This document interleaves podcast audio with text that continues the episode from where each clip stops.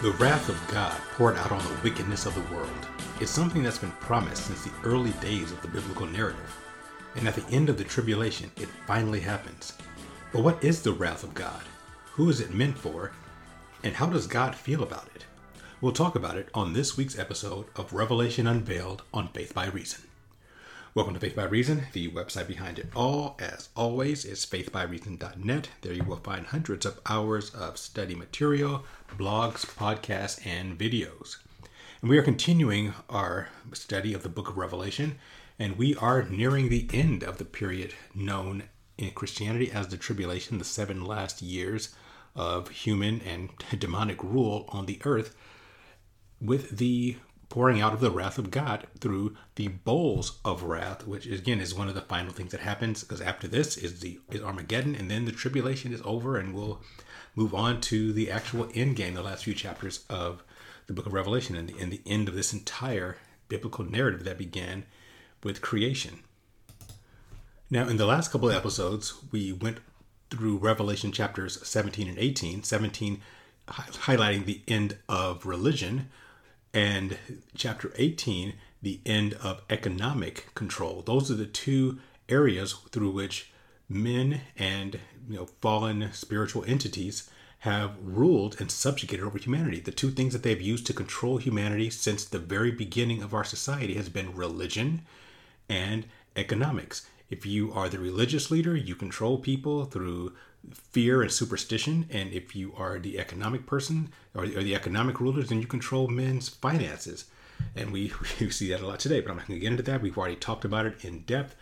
But those are chapter 17 and 18. We are actually we're going back now to chapters 15 and 16. And we went out of order out of order specifically because 15 and 16 are the bowls of wrath, which I believe happened at the end of the tribulation period. However, chapter 17, the end of religion, happens at the midpoint of the tribulation, so it should technically come before that in the narrative. And chapter 18 kind of happens concurrently with the bowls of wrath. So I got those two out of the way. So now we are going back and we will finish chapters 15 and 16. So as I said in the in the very beginning, the, the wrath of God on, on the wickedness of the world has been talked about throughout the Bible, especially in the Old Testament, where you have wide sections of certain books and sometimes entire books that are just dedicated to God speaking vividly about his anger towards evil and wickedness, both human and demonic, and what he plans to do about it. You look at the Psalms, there are many of the of the Psalms that are about God taking vengeance on evil for what they've done to the good people, to his people, to him himself, how they blasphemed his name, and things like that. Isaiah has sections on that. Ezekiel does. Some of the so called minor prophets, some of those shorter books, they are almost entirely about God taking his wrath out. You look at Joel, you look at Nahum, you look at Obadiah, and sections of Hosea and Zechariah and Zephaniah. All those books just go into depth in poetic language about God's anger finally, God's anger being poured out on the wickedness, but it hasn't of the world, but it hasn't happened yet. But it all happens in this final section in Revelation, well, mostly chapter 16. Chapter 15 is kind of, is a preamble. Chapter 16 is the actual wrath. And for all of the talk about it, you'd think it would take a long time, and and but it doesn't. God does not revel in it. God does not want this to take a long time. We're going to talk about that quite a bit. That's one of the big themes of this episode is how God feels about it and how it how God's feelings about judgment and wrath differ from ours. And before I get too far into that, let's just start by going over the the, the verses we're going to cover today, and then we'll get into it. And because, again, as I said, I don't believe God takes a whole lot of time with this. I think his wrath happens really quickly in a matter of days, maybe weeks, my opinion. Uh, so I'm not going to take a whole lot of time with, um, with, with going over this. So we're going to get through chapter 15 and half of chapter 16 today. So we're going to get through the preamble and the first three bowls of wrath. So let's just start by reading at um, Revelation chapter 15, starting in verse 1 in the New King James. Then I saw another sign in heaven, great and marvelous, seven angels having the seven last plagues, for in them the wrath of God is complete. And I saw something like a sea of glass mingled with fire, and those who have the victory over the beast and over his image and over his mark and over the number of his name, standing on the sea of glass, having harps of God. They sang the song of Moses, the servant of God, and the song of the Lamb, saying, Great and marvelous are your works, Lord God Almighty.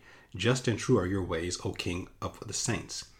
Who shall not fear you, O Lord, and glorify your name? For you alone are holy, for all nations shall come and worship before you, for your judgments have been manifested.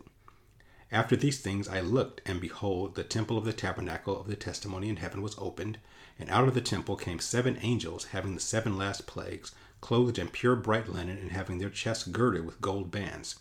Then one of the four living creatures gave the seven angels seven golden bowls full of the wrath of God who lives forever and ever. The temple was filled with the smoke from the glory of God and from his power, and no one was able to enter the temple until the seven plagues of the seven angels were completed. And that's the end of chapter 15. And now let's go on to chapter 16, starting at verse 1. Then I heard a loud voice from the temple saying to the seven angels, Go and pour out the bowls of the wrath of God on the earth. So the first went and poured out his bowl on the earth, and a foul and loathsome sore came upon men who had the mark of the beast, and those who worshipped his image. Then the second angel poured out his bowl on the sea, and it became blood as of a dead man, and every living creature in the sea died. Then the third angel poured out his bowl on the rivers and springs of water, and they became blood. And I heard the angels of the angel of the waters saying, You are righteous, O Lord, the one who is and who was and who is to be, because you have judged these things. For they have shed the blood of saints and prophets, and you have given them blood to drink, for it is their just due. And I heard another from the altar saying, Even so, Lord God Almighty, true and righteous are your judgments. And that is all we are going to cover today. So before we break these verses down, let's just talk a little bit about the wrath of God, the judgment of God that he, that's been stored up uh, to, to be poured out on the world at this time. Um, we all understand the need for justice. We all desire justice, and part of God's nature is justice. God is always and completely right and just. He is Jehovah is 100% righteous and 100% just. Being 100% just means that everything has to equal out. All the evil that was done from time immemorial, from the from day one, has to be balanced. Meaning that if you've done evil, it has to be punished. You have so it has to be made up for. When you do evil, you have harmed someone. You have taken something away from them, and that has to be repaid. And that's what happens here. And again, we all long for it. But the way we see judgment and, and our desire for judgment is not the same as God's see how God sees judgment and his desire for it. We want to see the people who have done us wrong, who have harmed us, who have harmed our loved ones. We want them to not only do we want them to to pay for what they did, we want to revel in it. Let's just be honest. We want to see it. We want to enjoy it. We want to say, "Ha! Look at you! Look at what happened to you. See what you did. Now you're getting. Now you're paying for it." And I'm not above this, not at all. I, I there are people, It've been many people throughout my life who have caused me harm unfairly and who haven't paid for it as far as I could see. And I trust that God is going to avenge me on them, and He because He says, "Vengeance, vengeance is mine," saith the Lord, I will repay. So I can only hope that God will repay them. People who've done me wrong personally, people who've done me wrong corporately. I mean, you look at not to get too political, but you look at the world we live in where you have these politicians and corporate leaders who are doing incredible harm to people, who are po- intentionally poisoning people, poisoning our water and our air and our food supply, all in the name of profits. And corporations, I'm sorry, excuse me, and politicians taking money from these people knowingly, knowing that they're doing harm, and they take take bribes from them in order to so that you know so that they don't do the will of the people and stop the harm that's happening. And I mean, I could take it, go on an entire diatribe about the harm that's done by our so-called leaders, but they don't suffer for it. You know, most of our politicians retire very wealthy and they, you know, die in their mansions surrounded by their families. These corporate leaders who are making hundreds of millions of dollars, well, tens of millions, hundreds of millions of dollars, while their low-wage workers can barely have enough to survive they take a disproportionate amount of it. What do they have? What happens to them? They you know invest their money and they die wealthy and happy or you know relatively happy. They don't seem to get the justice. So we have to assume not just assume hope and believe that they will re- be repaid. And but we want to see it happen. We want to enjoy it. We want to revel in it. We want to watch it happen uh, and the, right now in my life there's there's you know someone who's harming my my own mother my mother's in a situation now with someone who she thought was her friend who is doing her harm right now. And, you know, I'm trying to help her out with it. And it, it's caused a lot of distress in both of our lives. And I, what's happening to her is unfair. And I want the person who's causing harm, harm her, to, harm to her to suffer for it because it's unfair. It's unjust. My mother's the sweetest person. I we all feel that about our mothers. My, but hey, my, I believe my mom's a sweet woman who would, who does not want to harm people. She is one of the most generous human beings I've ever known in my entire life. She gives and gives and gives and never asks for anything in return. And for someone to maliciously harm her the way this person is doing so, it just it angers me, and I want them to suffer for it. Here's the thing: that's not how God operates. God does not revel in the suffering. He in the suffering of the wicked, in the punishment of the wicked. He knows it has to happen. He knows it. He is just. He is the source of justice. However, just because he's a source of it does not mean that it brings him enjoyment. It is, I would argue, that judging um, people and rendering his wrath onto them is probably one of God's least favorite things to do. And that's not just my opinion. Let's look at what the Bible says. If you go to Ezekiel chapter 33, it, it blatantly says in verse 11, Say to, say to them as I live, says the Lord God, I have no pleasure in the death of the wicked, but that the wicked turn from his way and live. God does not take pleasure in harming the wicked. He does not take pleasure in judging him. God would rather they turn and repent. You know, let's think of the, the our, our classic icon of evil, Hitler. You know, he, Hitler is the, is the epitome of evil. We want him to suffer. What did he do? He did horrible things. World War II, you know, uh, the Holocaust. But, you know, we want him, you know, to die and suffer for all the suffering he caused. But you know what God would rather have? God would rather have had Hitler repent and turn to him and become a Christian and live in heaven than to punish him. That's the opposite of what we feel. I'm going to be honest. There are people who I see in the world who are just horrible human beings. And again, I'm just going to admit that I'm not perfect. I, I don't want them to go to heaven. I'm just going to be honest with you. There are some people who I see doing horrible, terrible people, terrible things to people and I'm like, I hope you go to hell. Again, it's not right. I, I admit that. I am again. I said I, I am not perfect, and my desires are not always the same as God's. I want evil people to suffer. That's not God's way. God would rather have the most evil human being to ever exist turn to Him and not suffer and go to heaven than to be punished. And that's how He differs from us. So, because of that, is my opinion, and I will give some proof points throughout this uh, talk that it not only is it God's least favorite thing to do, He wants to get it out of the way. It is not where He wants to be. He is not going to take a lot of time in it with it, as much as we would like to revel in the slow torment of our uh, of our oppressors. God wants to get it over with. So I believe that these bowls of wrath that we're going to talk about in this episode and the next are going to happen very, very quickly because that's just God's nature not our nature. We would we would drag it out because I used to think that you know when I was growing up, studying Revelation, and you know even you know up, up to very fairly recently, I've believed that the bowls of wrath encompass most of the second half of the tribulation. Most of the final three and a half years were were a drawn out effect of these bowls of wrath happening. But as I've come to know, continue to know God Jehovah even better, and and understand who He is and His personality, I believe the opposite now. I think, as I said a, a few minutes ago, I think these bowls of wrath are going to just happen one after the other really quickly in a matter of days, if not weeks, because God just wants to get it over with. Because this is not where He wants to be. He doesn't want to. His happy place is not punishing us. His happy place is is being in heaven with us. So we're going to talk about that some more. I'll give you my my my proof points. So, um, with that said, let's start breaking down these verses. Who are almost 50 minutes in. Well, it's going to be a long episode, so strap in. So, chapter 15 starts with John saying he saw another sign in heaven, great and marvelous. So, that couches what chapter 15 is going to be all about. This is a sign in heaven, meaning that we don't take this purely literally.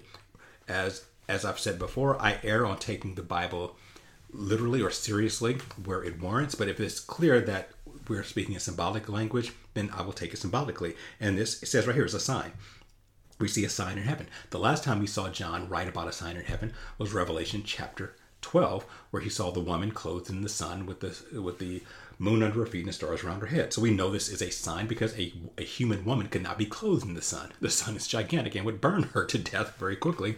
and same with stars and the moon. So this was a symbol that, that the woman clothed in the sun and the moon and stars. That was a symbol of Israel. So, all right. So, so again, this is all about signs. So we're going to try to interpret these signs. So he saw the seven angels having the seven last plagues, and for in them the wrath of God is complete. This first verse is an overview because we're going to see these angels again. Uh, so this part is going to be repeated at the towards the end of this chapter. So what he's saying, this whole sign is about the seven angels being given us the seven last plagues. This entire chapter is a preamble to the angels giving these plagues, being given these plagues to pour out on the earth in the name of God, in the name of His wrath. Okay, moving on. I saw something like a sea of glass mingled with fire, and those who had victory over the beast and over his image, they were standing on it. So there were people have standing on this sea of glass mingled with fire. We'll talk about who they are in a second, but what does this sea of glass mean and why is it mingled with fire? We saw the sea of glass before back in Revelation chapters 4 and 5. This at the throne room in heaven. So we're back there. We are in heaven at the throne room of God and we see the sea of glass. This sea of glass represents the mo- is is not represents but is a representative of let me re- rephrase that it is the same as the molten sea that we see in the temple. Remember that the, the temple, the physical temple of God, that God commissioned Solomon, King Solomon, to build for him, is actually a replica of the throne room of heaven. So heaven is not a replica of the temple; it's the other way around. The temple is a replica of the heavenly, of, of the heavenly host, of the heavenly throne, and of the heavenly temple. So we in as part of the temple in the outer court of the temple, before you actually went inside of the temple, and there should be a visual on the screen for you. There was an area called the Molten Sea. It was a huge bronze laver, almost like basically a something the size of like an, an over an above ground swimming pool. If you ever seen one of those, and God help you if you have, those are like the worst things in the world. There's nothing worse than an above ground swimming pool. Ugh. Anyway, I'm showing my own prejudices here but something the size of an of, of an above ground swimming pool made completely of bronze or brass and it was filled with water so it was a huge water bath and it was used to cleanse the priests why because the priests when in the outer court is where they would slaughter the animals that were brought in for sacrifice remember in the time of the old testament eh, before the, the death and resurrection of jesus their sins will be covered by slaughtering a, a lamb or a goat or a bull, depending on the type of sacrifice. That would be a sacrifice for their sins, of course, in preparation or, or, or rehearsal, as it were, for Jesus bearing our sins with his blood. So the priest would slaughter the animals, and I've never slaughtered an animal personally, but I'm assuming it's a pretty it's a pretty bloody and, and gory uh, exercise. You're going to get, splattered with with blood and and viscera and gore. Now you, you know, so these same uh, priests can't go into the temple covered in, in this in all this uh, gunk. They've got to wash themselves in, in, order to be holy and present themselves before God. So the way they would do it in this um, in, in, the molten sea, in this bronze, this huge bronze laver. That's where they would wash themselves and cleanse themselves before going in. So they would wash the blood, and remember that blood was took on the sins of the people. So they were, they were literally washing blood off, them, off themselves and figuratively washing themselves of the sins of the people. So that bronze laver is represents the sea of glass that, that we see in the throne room of God. And we see it here again. But it's mingled with fire. What is fire? Fire is judgment. That's how God judges. God judges with fire. And also the fact that the the molten sea is made of bronze is another aspect of judgment. Why? Because bronze is, is against a represent, representation of, of, of judgment.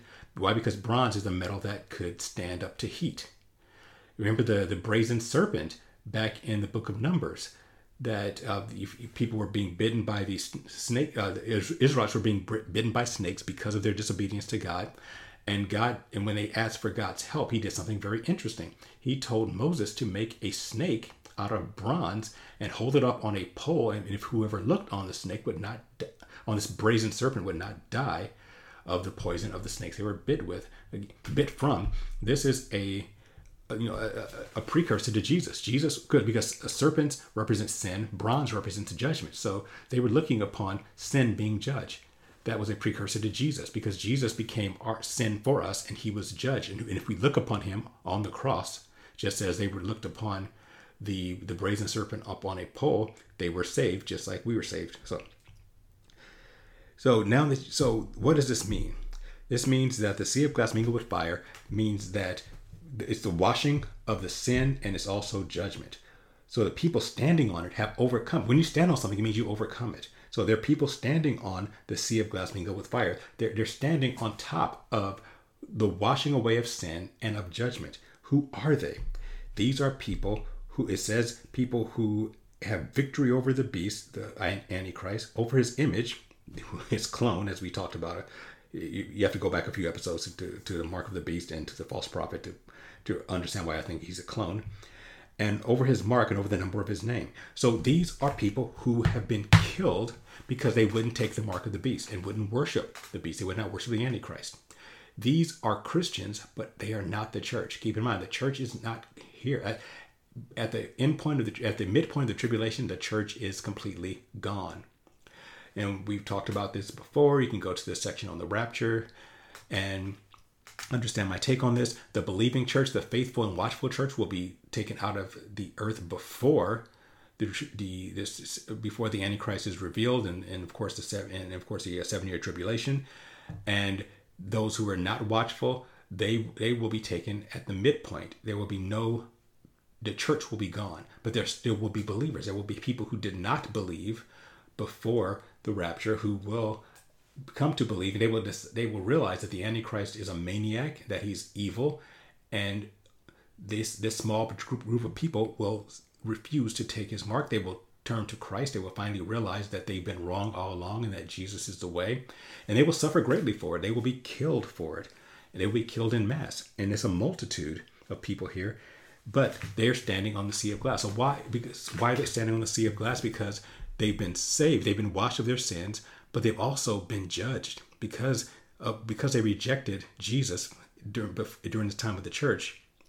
They've been they've gone through the judgment of having the Antichrist kill them. And they sang the song of Moses and the song of the Lamb. What's significant about that? The song of Moses, we see that in the book of Exodus. The song of Moses is all about being delivered from the earthly power, which was at Moses' time was a Pharaoh. Moses sang a song of deliverance when the Israelites were freed from Egypt. And at that time, the Pharaoh was the de facto ruler of the world. Egypt was the main uh, empire. And just like in, so in, in this time, in the time of the tribulation, you will have the Antichrist as the world leader, and they and the people who are have died here and are in heaven, they are the same as the Israelites. They've been delivered from the um, the evil ruler of the world, so they will sing the same song as Moses, and also they sing the song of the Lamb, and the Lamb's song is about salvation. So they are saved, and they have been delivered and are free from the secular world power, which was the Antichrist. All right, moving on. And then after these things, or metatauta, one of our favorite words, behold, the temple and the tabernacle and testimony of heaven was open. So now the temple is open. Remember, as I said before, that this temple in heaven, the temple on earth, the, the Jewish temple is modeled after this temple in heaven. So the temple is opened, and out of the temple came the seven angels. Remember, inside the temple is is is is uh, God's throne room. God's throne room is inside the temple in heaven. He sits on the mercy seat, which uh, you know you see a representation of. If you've seen the seat where the if you've seen the Ark of the Covenant, the pictures of that, we have the two um, angelic beings with their wings, you know, bowing down with their wings um, spread before them, and that, that's that's where God sits. That's the mercy seat. So he's sitting there. So God occupies a temple. So you have these uh, seven angels coming out of the temple, coming out of God's presence, and they're clothed in pure bright linen, having their chests girded with gold bands. This is um, something, a way that angels have been dressed before. We've seen this in the past in the uh, last couple of chapters of the book of Daniel. When Daniel account, encounters a couple of angelic beings, and they are dressed exactly the same way. Maybe these are a couple of the same angels dressed in white with the gold around them. So white means purity and holiness, and gold is uh, is a symbol of royalty. So these are these you know royal holy angels and they are directly from from God. And uh, it says, then one of the four living creatures, one of the cherubim, gave to the seven angels seven golden bowls full of the wrath of God who lives forever and ever. So the cherubim, we encountered them also in Revelation chapter 4. they were four creatures. One had the face like a man, one had was like an ox, one was like a lion, and one was like an eagle. They represented earthly life. You have one representing human human life, the face like a man. You had one representing uh, birds of the air, avians, the one which is the, the eagle. You had one representing herbivores as an ox, and you have one representing um, carnivores, which was the one who was looked like a lion. So, which one of these living creatures, which one of these cherubim? And remember, there's one cherub missing because there's one area of uh, of, of um, uh, earthly life missing, and that is cold-blooded scaled animals like fish and reptiles. We talked before about that because we believe that I believe that that missing cherubim is the entity we call Satan, because Satan is depicted as a dragon, as a reptile. So he, he was also called in Ezekiel 28, he was called the anointed cherub. So Lucifer, Satan, whoever you want to call him, was at one time a cherub. So there were five cherubim, one representing man, one representing herbivores, one representing carnivores, one representing birds, and one representing reptiles. The one who represented reptiles, Satan, got kicked out, so that's why he's not here anymore. So which one of the cherubim was this? Who we don't know. It doesn't say. My guess, and it's just a guess, and it's actually pretty academic. I would I think it's the cherubim that look like an ox. Why? Because these judgments, as we will see, are specifically towards fallen angelic entities and demons. Why would that be? An, why would an ox be representative of that? Because if you look in the Old Testament, many times, for reasons that honestly I don't completely understand, these entities came were manifested themselves or represented themselves as cattle. Don't know why, but they have. We see the bulls of Bashan. They're talked about in the book of Psalms. Bashan is Mount Hermon. Mount Hermon is where the uh, fallen angels in uh, Revelation, excuse me, in Genesis chapter 6 came down and procreated with women, creating Neph- the Nephilim. You have the golden calf in the Exodus story where you know Moses was up on Mount Sinai and the people got nervous, thought that God abandoned them, so they had Aaron make a, a golden calf for them to worship. And you you see it elsewhere throughout the Old Testament that these entities are represented by ox and cattle for some reason. Don't know. So that would be my guess. Doesn't matter. It's, completely academic. If you want to do a deeper dive, go ahead. If you're you know a Bible geek like me, if not, then you know don't worry about it. It's, again, it's pretty. It's purely academic. Okay. The last verse of chapter 15 is really interesting in its implications. It says the temple was filled. So the, the so the the seven angels who come out of the temple, they're given the bowls of wrath by by one of the cherubim, and then it says the temple was filled with the smoke of the glory of God and from His power. So God is in the temple, and there's smoke of His glory. It, it fills the temple, and it says here, no one was able to enter the temple until the seven plagues of the seven angels were completed. Why is this significant? Because it, God is in the temple alone. No one is able to enter it. God is in there by himself.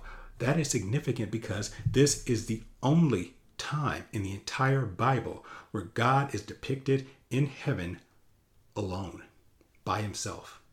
Every other time God is depicted on his heavenly throne in his heavenly temple, he is surrounded by multitudes of other entities angels, the 24 elders, who I believe are the church, the seraphim, the cherubim, and not just a few, I mean, multitudes, 10,000 times 10,000 and thousands and thousands, eh, which John says here in this very book. And you see it in Ezekiel, you see it in Isaiah, you see it in, in the book of Kings.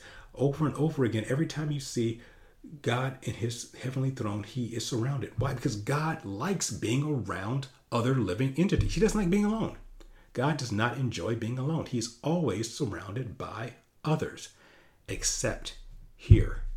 Why? Why is this the time? So God is happiest when he's around people. So which means the opposite is true. He's at his least happy. He is the least happy when he is alone. But he's alone here. Why? Because he's doing something that he doesn't like doing. He is going to pour out his wrath. And this is not something he enjoys.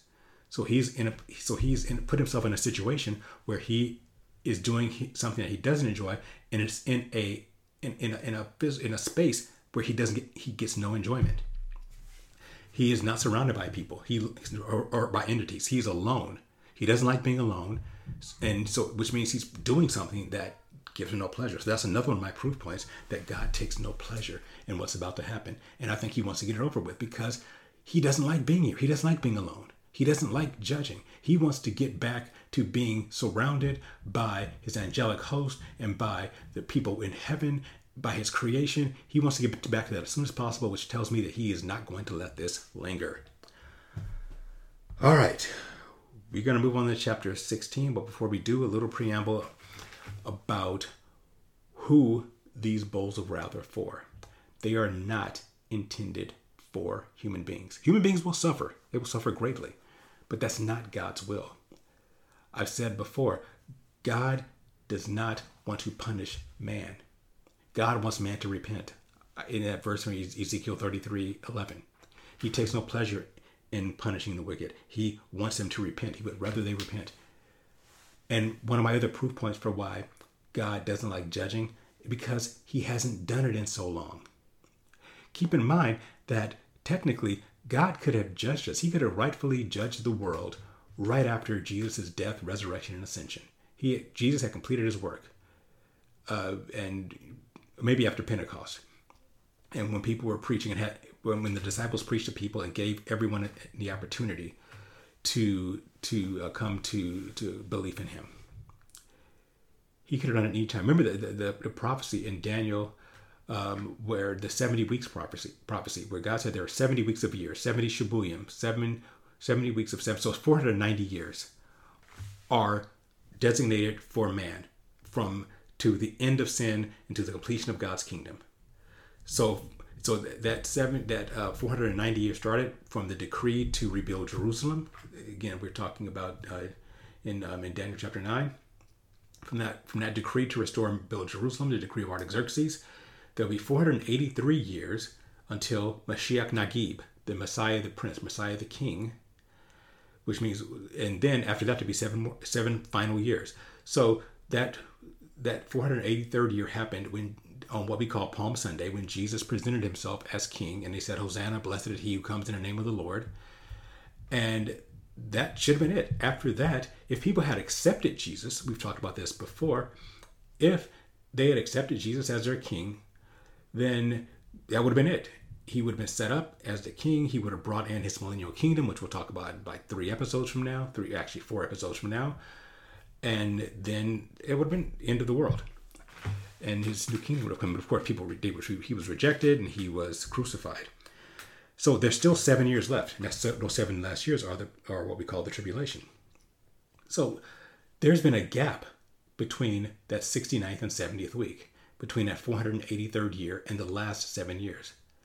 During that gap, it said that in, in Daniel chapter 9 that the Messiah would be karat, cut off, executed. And then, you know, and, and the temple would be destroyed. So it didn't specify how long that gap would be, but now we know that that gap has, be, has been 2,000 years so far. We're still, the 483rd year is gone. We are in the gap between that 483rd year and that final seven years, between weeks 69 and 70.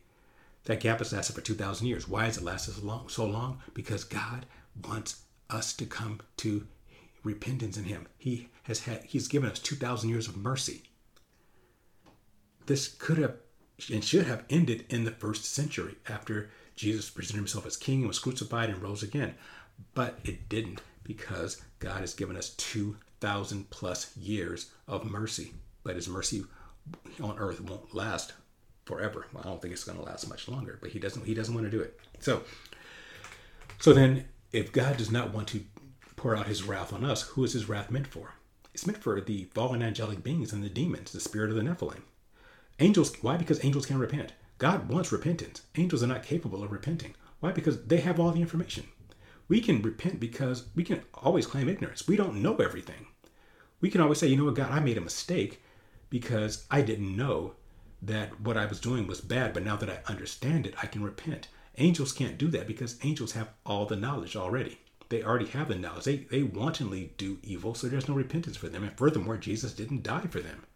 So angels and demons, the spirit of Nephilim, cannot repent.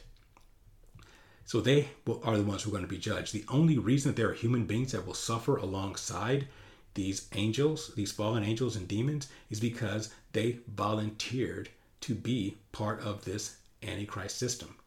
No one is going to, as we will talk about hell like down the road a bit after the uh, the, the millennium.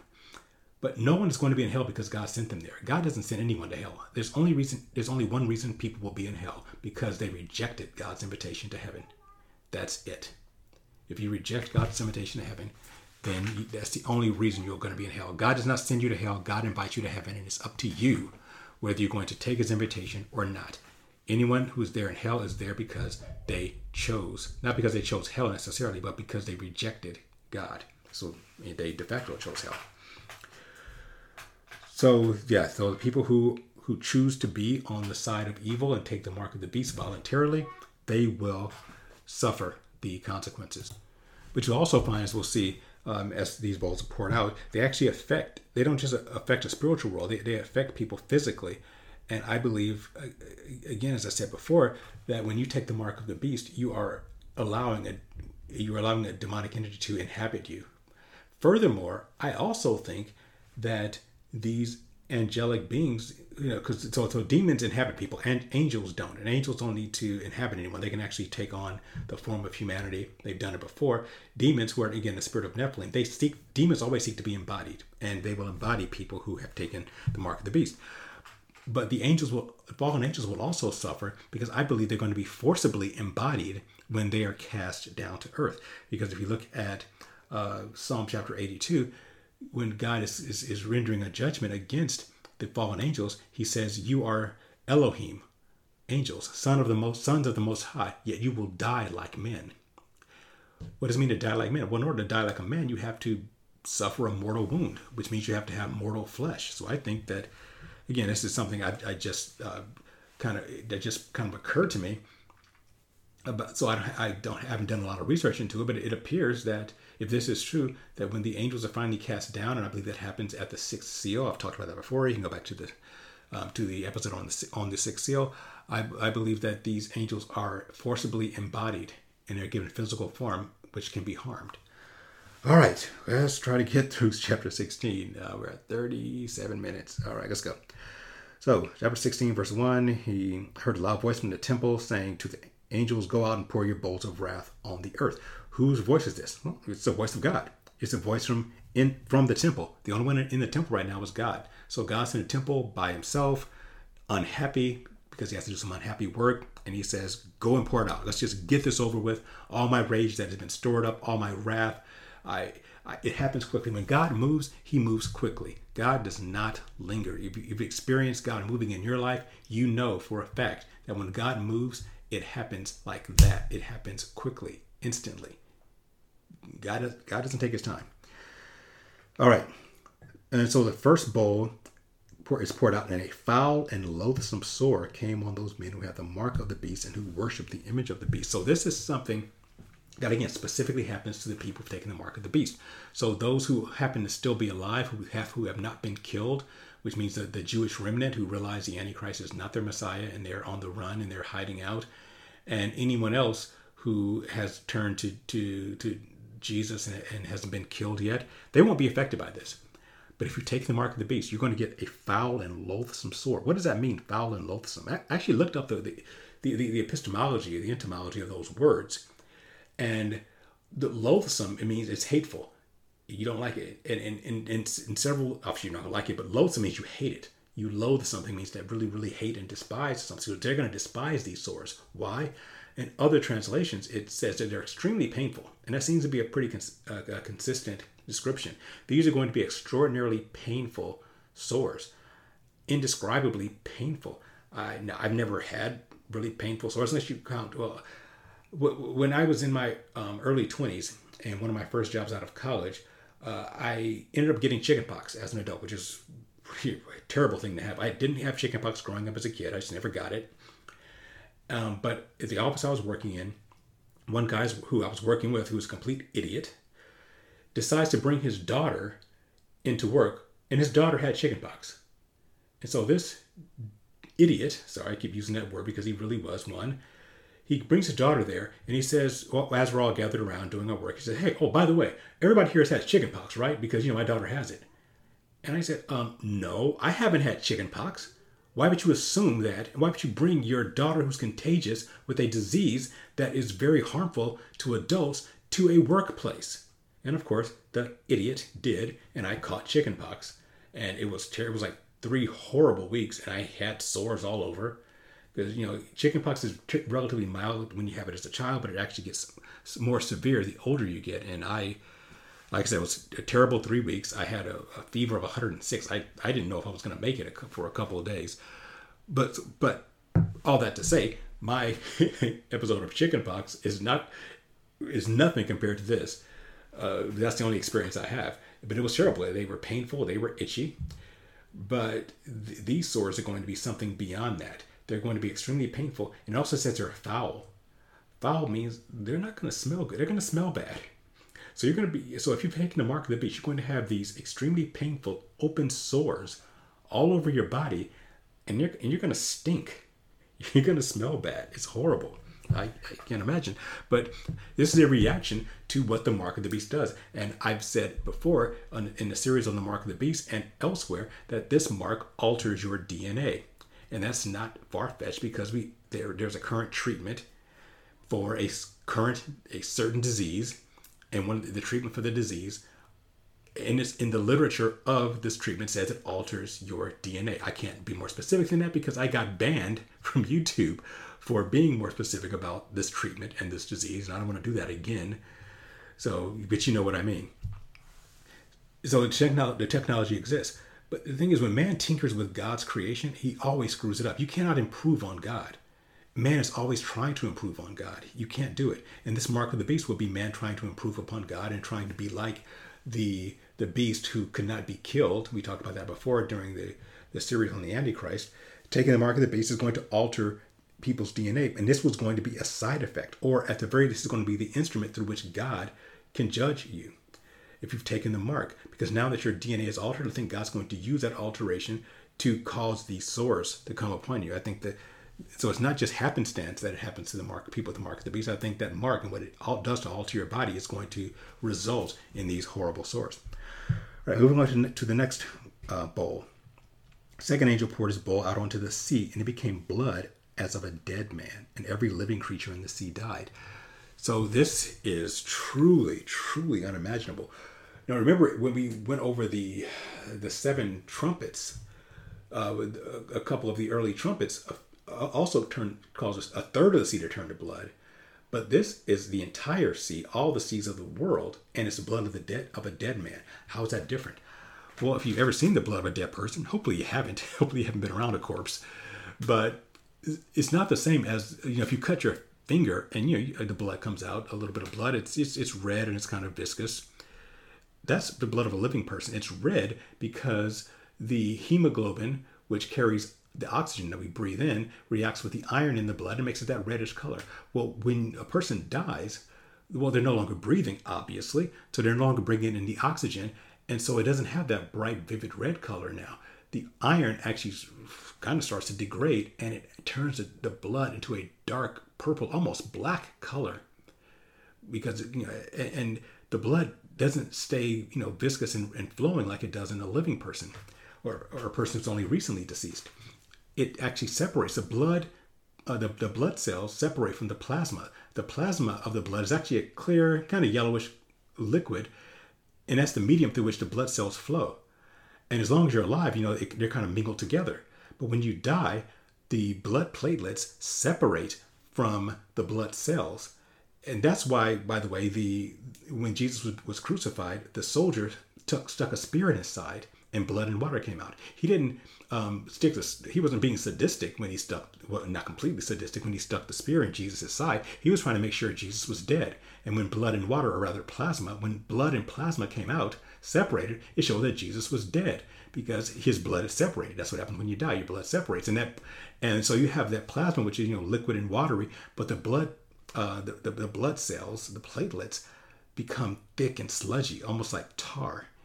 And of course, it stinks. You ever smelled a dead body? Hopefully, you haven't. But I've smelled, you know, dead animals and whatnot. It smells horrible. So you can have the entire oceans of the world filled with this thick, sludgy, dark purple black blood and it's going to be horrible. It's going to stink terribly. And every living creature in the sea is going to die. And what's interesting about this, in addition to um, you know to just it being just unbelievably horrific, is that it's it, it, makes up for something that happened during the flood. Remember, during the flood, only um, land creatures died. The sea the sea creatures didn't die in the flood. Why? Why they didn't they didn't need to? They they live and breathe in water. So fish and and aquatic animals didn't die. This now they do. Why? Out of many reasons. Uh, obviously, the, it's, it's, it's plague, this plague just completely destroys the world, makes it uninhabitable in a, in a short term, which is again why I think these things happen quickly. If all the oceans in the world turn to like to the blood of a dead man, the Earth is is only have about a few weeks left before it's just completely un, unable to sustain life. So this could not happen over a long period of time.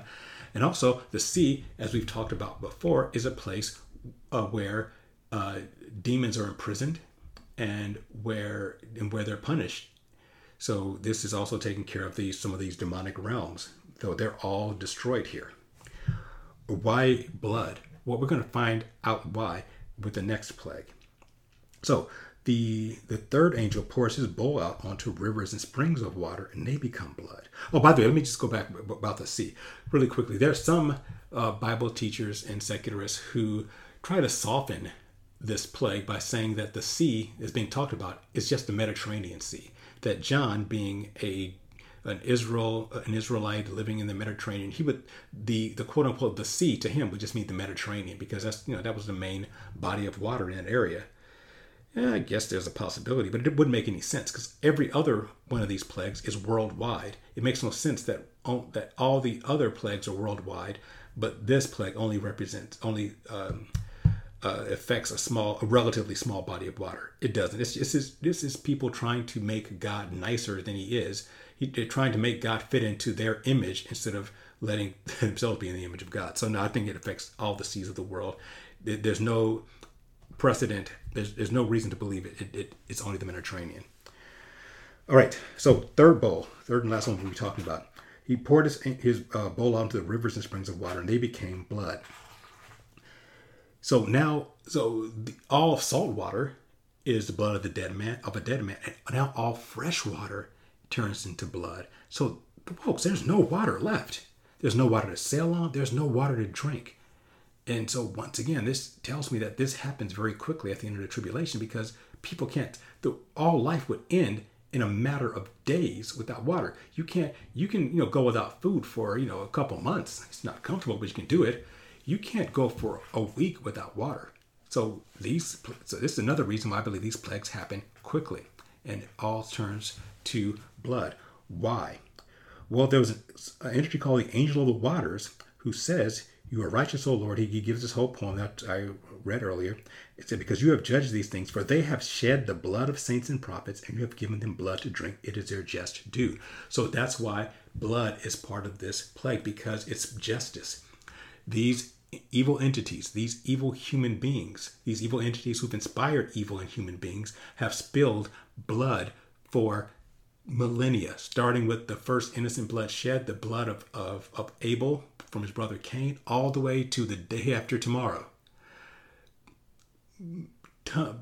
gallons and millions of gallons of innocent blood have been shed, sometimes in the womb. I'm not going to get into the politics of that and of abortion and stuff like that, but blood has been shed innocent blood's been shed, and this is their just due. Now you have blood to drink. You wanted, you reveled in blood, like the the the whore of Babylon was drunk on the blood of the saints. Okay, you want to be drunk drunk on the blood of the saints? You have nothing to drink but blood.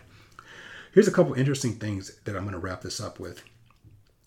So the angel of the waters, and it was the one who talked about why it was just for people to be judged by blood. Interesting thing number one, there's an angel of the waters. Isn't that interesting? And, but not surprising. And we found throughout the Bible that there are angelic beings who are over, who, who have authority over certain parts of creation. You know, we have here the angel of the waters. We found earlier in uh, Revelation chapter 7 that there are uh, angels over the wind. The four angels sit on the four corners or quadrants of the earth, holding the four winds of the earth. Uh, we're going to see in uh, in the next um, episode, there's an angel over the sun. So there's probably an angel over mountains. There's probably an angel over the prairies and grasslands. There's maybe an angel over the moon and an angel over ice. Who knows? But I found that interesting. But what's more interesting is what this angel said. Not just what the angel says, but what it implies. He says, "You're righteous, O Lord." So he's basically he's justifying God. He says, "You know, you're righteous, O Lord, the, the one who is, who was, and is to be, because you judge these things, so forth and so on." And then there's another angel in verse seven who says, "Even so, Lord God Almighty, true and righteous are your judgments." Why are they saying this to God? Honestly, yeah, you can say it's just praise and he's worthy of it, but why are they saying it now? I think they are offering emotional support. Because again, God doesn't like doing this. So if you read it from that standpoint, keeping in mind that this is not something God enjoys, it would make sense that these angels who, who love God, who worship Him, who minister to Him, are there supporting Him. God is doing something He doesn't like to do. He knows He has to do it, but He doesn't like doing it. These angels are saying, It's okay, God. You know, you are still righteous and holy. You are being just. You are doing the right thing. We, we know you don't like it but you are righteous. Even so, Lord Almighty, true and righteous are your judgments. You are doing the right thing. We support you. They're offering him support. Not because God's weak, of course, but God has emotions. He has feelings. He is a living, he's, he's a, he has sentience. He feels happy. He feels sad. He feels angry. He feels joy. He feels pleasure. He feels pain. So it, it makes sense that he's being, being offered emotional support by his close creations. And that's what they're doing here. They're offering him support. They are saying it's you're justified in doing this. Don't feel you know, you feel bad, but don't. You're doing what's right. You're doing what's righteous. You're being who you are. You are being the God that you are. And they're all supporting him. And I think that's actually a beautiful thing. All right, so that's going to wrap that up. We're going to deal with the last four bowls in the uh, the next episode because there are some doozies in there and they're, they're going to uh, require a lot of explanation. So um, yeah, so next time we will go through bowls four through seven, and that will set up Armageddon, the the big final battle. And it's not actually a battle. Um, it's it, it's like one of those the old saying like I, it was a fight and there were two hits. I hit him and he hit the ground. It's to be that kind of fight. But I'm getting ahead of myself. So, um, yeah, we're almost at an hour, so I got to wrap this up. Okay, so thank you for listening and watching. I appreciate it. Uh, please subscribe to Faith by Reason by going to faithbyreason.net and putting your name and each, your, putting your email into the right navigation area. You can subscribe on whatever video channel you happen to be listening or watching this on. If it's if I'm still on YouTube, you can subscribe there. If I'm someplace else, you can subscribe there as well. And I will talk to you next time when we wrap up the bowls of wrath, which complete the judgments of God.